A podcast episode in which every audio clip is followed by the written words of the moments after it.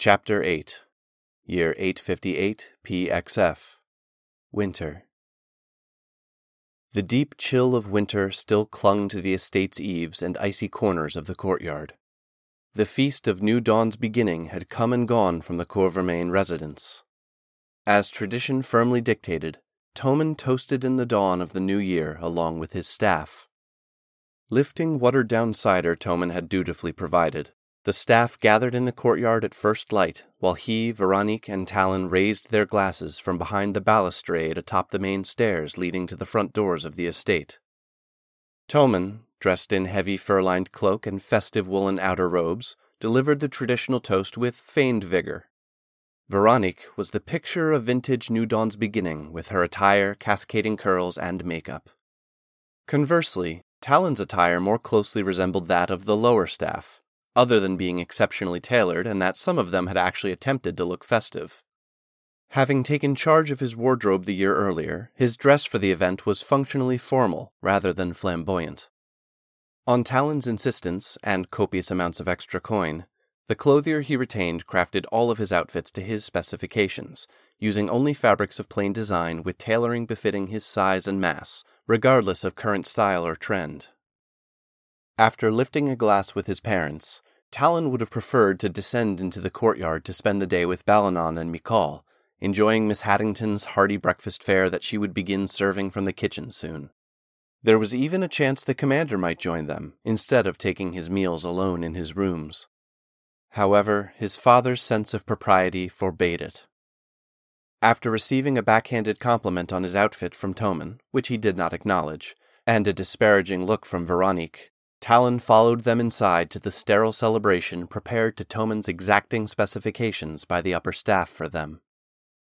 New Dawn's beginning was the primary holiday observance of the deity known as the Storyteller. One of the very few universally recognized household gods of not just the Zalian Empire, but across the world of Valknor, the storyteller crafted the tales that molded and shaped the present circumstance of people everywhere. Part fate, part destiny, part self determination, the diminutive deity that traveled the continents was considered a harbinger of great things, good or ill. New Dawn's beginning was considered the day that the storyteller turned the page on a new chapter for the world, quill poised above paper to begin writing anew. After their formal morning meal in the dining room and adjourning to the library for Veronique's recitation of the myth of the storyteller's appearance at the first shadow fire atop Limehold Peak, Talon was finally able to retire to his rooms. Formalities out of the way, he planned to head to the kitchen in search of more lively company. Just as he finished changing his clothes into something better suited to the downstairs celebration, there was a knock at his door. A member of the upper staff handed Talon an envelope sealed with wax emblazoned with his father's coat of arms. Talon's father had summoned him to his private study. In all his nineteen years, Talon only had the hazy childhood memory of once being in his father's study, but he had never been called to it. Talon considered changing back into his holiday clothes, but as his wardrobe was one of his few acts of open rebellion against his parents, he decided against it. Instead, dressed to his own standard, Talon entered the forbidden study with neither pause nor hesitation and stood before his father's desk, awaiting the cause of the summons. I have arranged a duel, his father announced flatly. It is to be against one of your distant cousins. Do not embarrass me, or prove that I have wasted coin on the training I provided you. Talon bristled at the implication and audacity of his father taking credit for his training. But then he paused. There was something behind his father's words, a cunning and manipulation aimed directly at Talon. At first, he questioned his senses, wondering if he had mistaken the internal antics of the voice as something outside himself, but that was not the case. A predator was in this room stalking prey, thinking itself hidden, waiting to strike. Deceptively, Talon let his original bristling at his father's words remain on his face, even though he no longer felt them, and through feigned clenched teeth replied, As you say, father. That is all. The duel is three days hence. Talon, taking the dismissal, turned on his heel and left. As he walked back to his chambers and then on to the kitchens, Talon could feel that there was a pressure building, like a boil coming to a head and needing lancing. Talon tried to set it behind himself as he headed down to the celebration below, knowing all he could do was be ready and hope he could meet the challenge. Year 858 PXF Winter. The intervening days passed more quickly than Talon would have liked. Not that he doubted the commander's training, but more Talon knew enough not to overestimate his skills or underestimate his opponent. The retinue containing his opponent and observers to the duel arrived on the third day just after mid morning. No fanfare or reception was held at the Cour-Vermane estate, just quiet acknowledgement that their visitors had entered the courtyard. Whatever blood tied these two factions of the Cour-Vermane family together, the animosity they harbored toward each other was no secret. The only exception was a young girl of no more than six years of age, who was chided continuously to remain in the visitor's carriage after finding excuse after excuse to leave it. Semi whispered admonishments of Serena through clenched teeth and pursed lips were the only noise to break the silent gathering.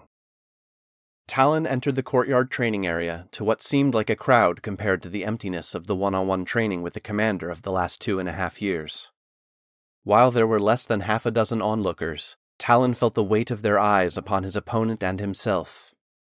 His adversary was half a hand shorter than himself and considerably lighter. However, his choice of studded leather armor rather than the chain and breastplate that Talon wore spoke volumes of his speed and agility. Hawk like amber eyes sized up Talon as they estimated strengths and weaknesses, just as Talon's hazel eyes also assessed his opponent.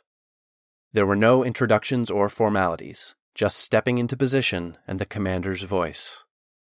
Begin. His rival made the first attack, glaive whipping out like a lightning bolt.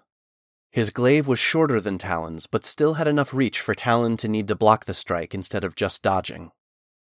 Just as they had countless times before in his bouts with the commander, the chains of possibility unfurled in Talon's mind, but with this new opponent, the links were blank, just as he intended. Talon retaliated with a wicked spin strike, his opponent having to bend nearly in half in order to avoid it. Strike and counter, maneuver and dodge, the first five minutes brought hardly a blow landed by either combatant. Had Talon been trained by anyone other than the commander, the untrained eye would have said the two were evenly matched. The experienced eye would even wager that Talon would tire first due to his size and heavier armor, placing their money on his opponent. The only real tell as to how the battle was going was the ever so slight upward tilt to the commander's lip. He knew exactly what was happening.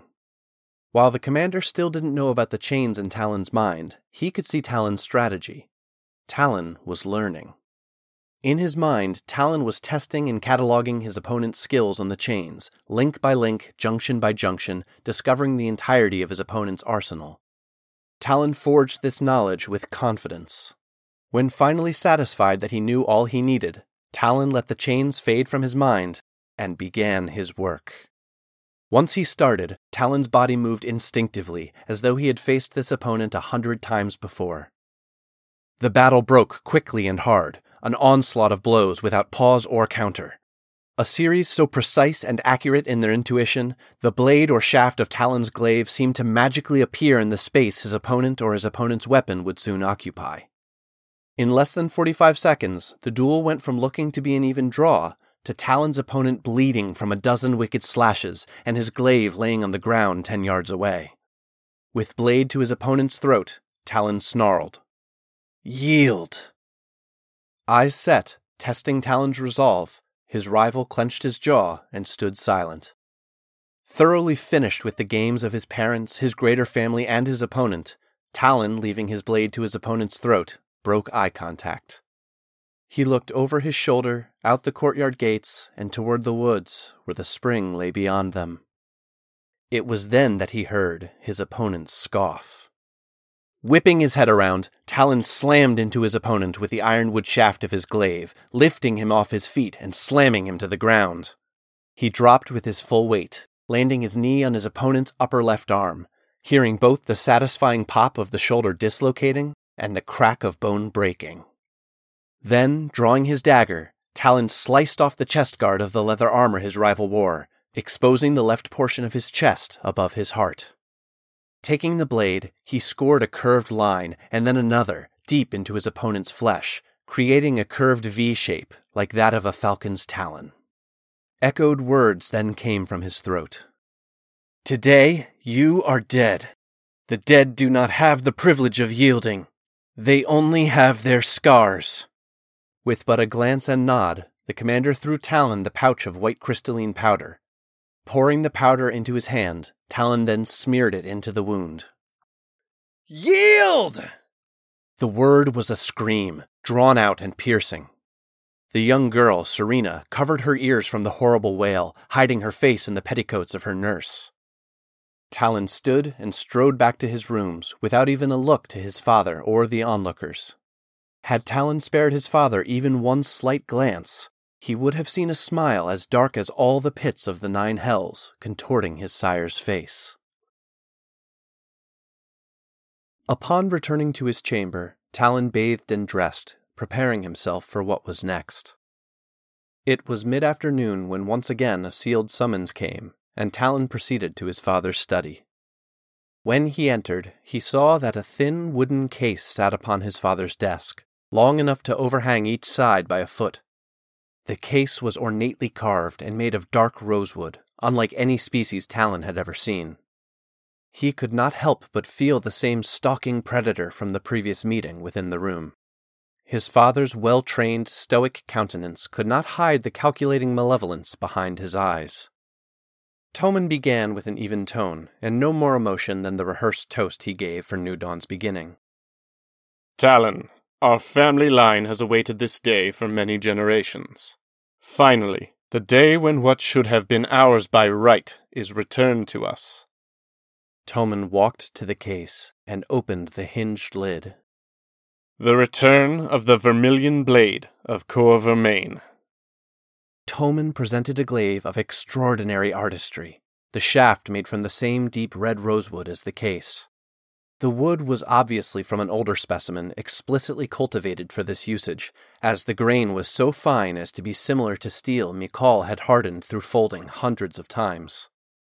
The glaive was as fearsome as any Talon had ever seen, and seemed to reflect a crimson light that was not present in the study. The blade, consisting of elegant curves intersecting in wicked points and crescent barbs intended to grab and remove weapons and limbs alike, was terrifying and beautiful. It was difficult to perceive the weapon, even looking at it directly. The glaive seemed of a bigger scale than the case that contained it. Before Talon could reach out to touch it, Tommen interjected. To take this weapon is to fulfill a contract.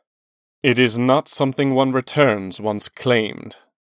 I saw today that you are indeed my son in all aspects.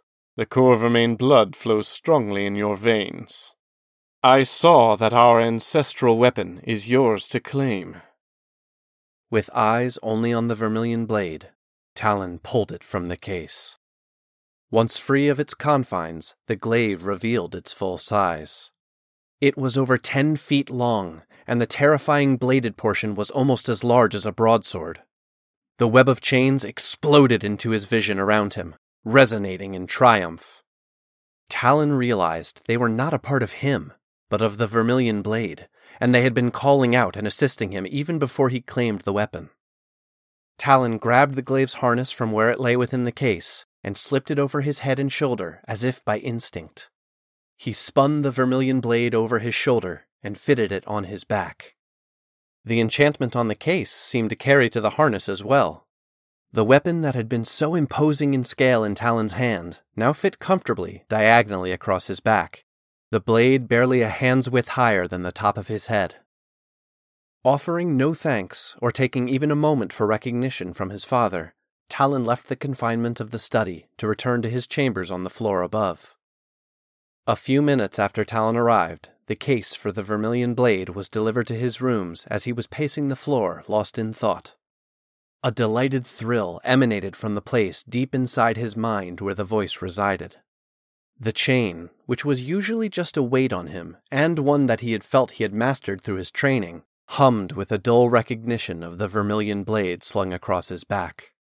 So disconcerting was that thrum in his soul that Talon did something he had not done for almost two years he disarmed himself, placing the vermilion blade in its case. He left the case and glaive where the servant had put them in the sitting parlor of his rooms, and retired to his bedchamber to think. Laying down on the bed, he closed his eyes to summon the calming energy of his forms and stances. That is when the vermilion blade's influence began. That arrogant prat Rabian never was worthy of such a weapon. Talon had never heard his opponent's name uttered. He was sure of it. But Rabian was assuredly his name, as his own was Talon. The thought that had passed through his head was his own, but also somehow not. Talon tried to be concerned about it, but the voice assured him it was of no concern at all. Your mark is the mark of death. It will be feared as you will be. Talon saw in his mind the curved V he carved and scarred into Rabian's chest and felt pride. Pride in knowing this power was his. The vision wavered in his mind like a reflection on water. His mark was no longer on Rabian's chest, but on his face. It felt right to be there for all to see, for all to fear. It shifted then from crossing Rabian's eye to gouging it out. Talon imagined pouring the white powder into the empty socket and the screams that would flood forth. On the bed, Talon's now sleeping form smiled at the thought. Your reputation will grow, and none will stand against you. Your power and might expanding with your stature and strength. In his mind, Talon saw the vermilion blade swing in massive arcs, cutting down all who stood in his way. A trail of defeated foes lay behind him as he crossed a vast countryside. As each challenger fell, the vermilion blade grew larger, as did Talon. Soon, Talon's heroic form was standing head and shoulders above even his most powerful enemies, his glaive defeating whole squads of knights in a single blow. His heroic deeds and stature becoming the stuff of legends and songs. Talon's ego reveled in this newfound vision of strength and power, and even though he found elation in the easy victories, he bristled for a worthy challenge. While the front of his mind bathed in the majesty of the vision, a tiny whisper, separate from the vermilion blade's influence, secretly turned Talon's inner eye backward over what lay behind him. It was not a trail of defeated foes marked and scarred with his V as the blade directed him to imagine, but one of corpses, viscera, and blood. The defilement he and the vermilion blade wrought leached into the fields and forests of the countryside he called home. Wells that once drew clear water now produced only filth and decay, with dark figures chanting over their corrupted depths. And above them all, Talon's father, Tommen Cour-Vermane, was sitting on a throne made of skulls and gore. You will free Eleryan from the Empire, and then claim the Imperial throne yourself. The blood of the true rulers of this world will rise to their rightful place again, with you as their champion. Talon was now practically a giant within his vision, no longer corporeal but ascended to something glorious and mighty. A vast array of dark chains, identical to the ones he used in battle, except for their now massive scale, emanated from him in all directions, blanketing the countryside. Huge, dark winged shapes flew over his shoulders, unleashing fire, ash, and poison on the land below. Thousands of banners with his mark emblazoned upon them led his scarred armies beyond count. Leading one of the armies was the one eyed, limping form of Rabian, now his general and attached to his form with one of the massive black chains. At the ends of other chains, Far flung members of the Cour-Vermane bloodline led squads of troops. Even Serena, now grown with wild hair and sharpened teeth, was marching with him. They marched in every direction to flood the cities of Limehold, Jadenpool, and Lyria Bay. All the continent's capitals and beyond would fall to his might. As the vision of his armies faded, Talon opened his eyes to the familiar rocky plateau from the day he mastered the chains. Under a blood red sunless sky, Talon found his normally scaled body wrapped in the web of chains that had once been his allies, but now they bound him and dragged him toward a precipice marking a descent into an endless night. He knew that chasm had already claimed a part of his soul as he finally saw where the original black chain he had first witnessed at Milgren's orchard led, and the vermilion blade was now collecting the balance. There was no fighting what was pulling him. The chains drawing him closer merged and grew in size as he got closer to the edge.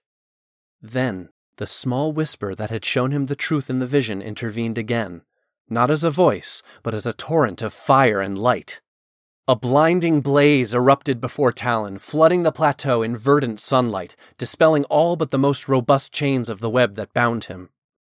As the few remaining chains continued dragging him forward to the edge and the fall into darkness, the heat of that shining sun saved Talon, not by its burning intensity, but by invoking his memories. The heat that washed over Talon was the familiar heat of Mikal's forge.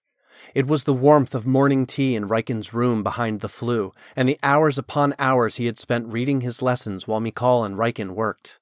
It was shared jokes, secret ciders, and even uncontrolled coughing as they tried smoking the horse groom's pipe. Riken and all those he cared about had been missing from every vision the blade had given him. That omission caused Talon to realize the glaive had no concept of anything outside itself and the dark desires of his family. The warmth of a forge that had somehow become Talon's real home confounded the cursed glaive, for something other than blood relation and self interest to bind people together was an anathema.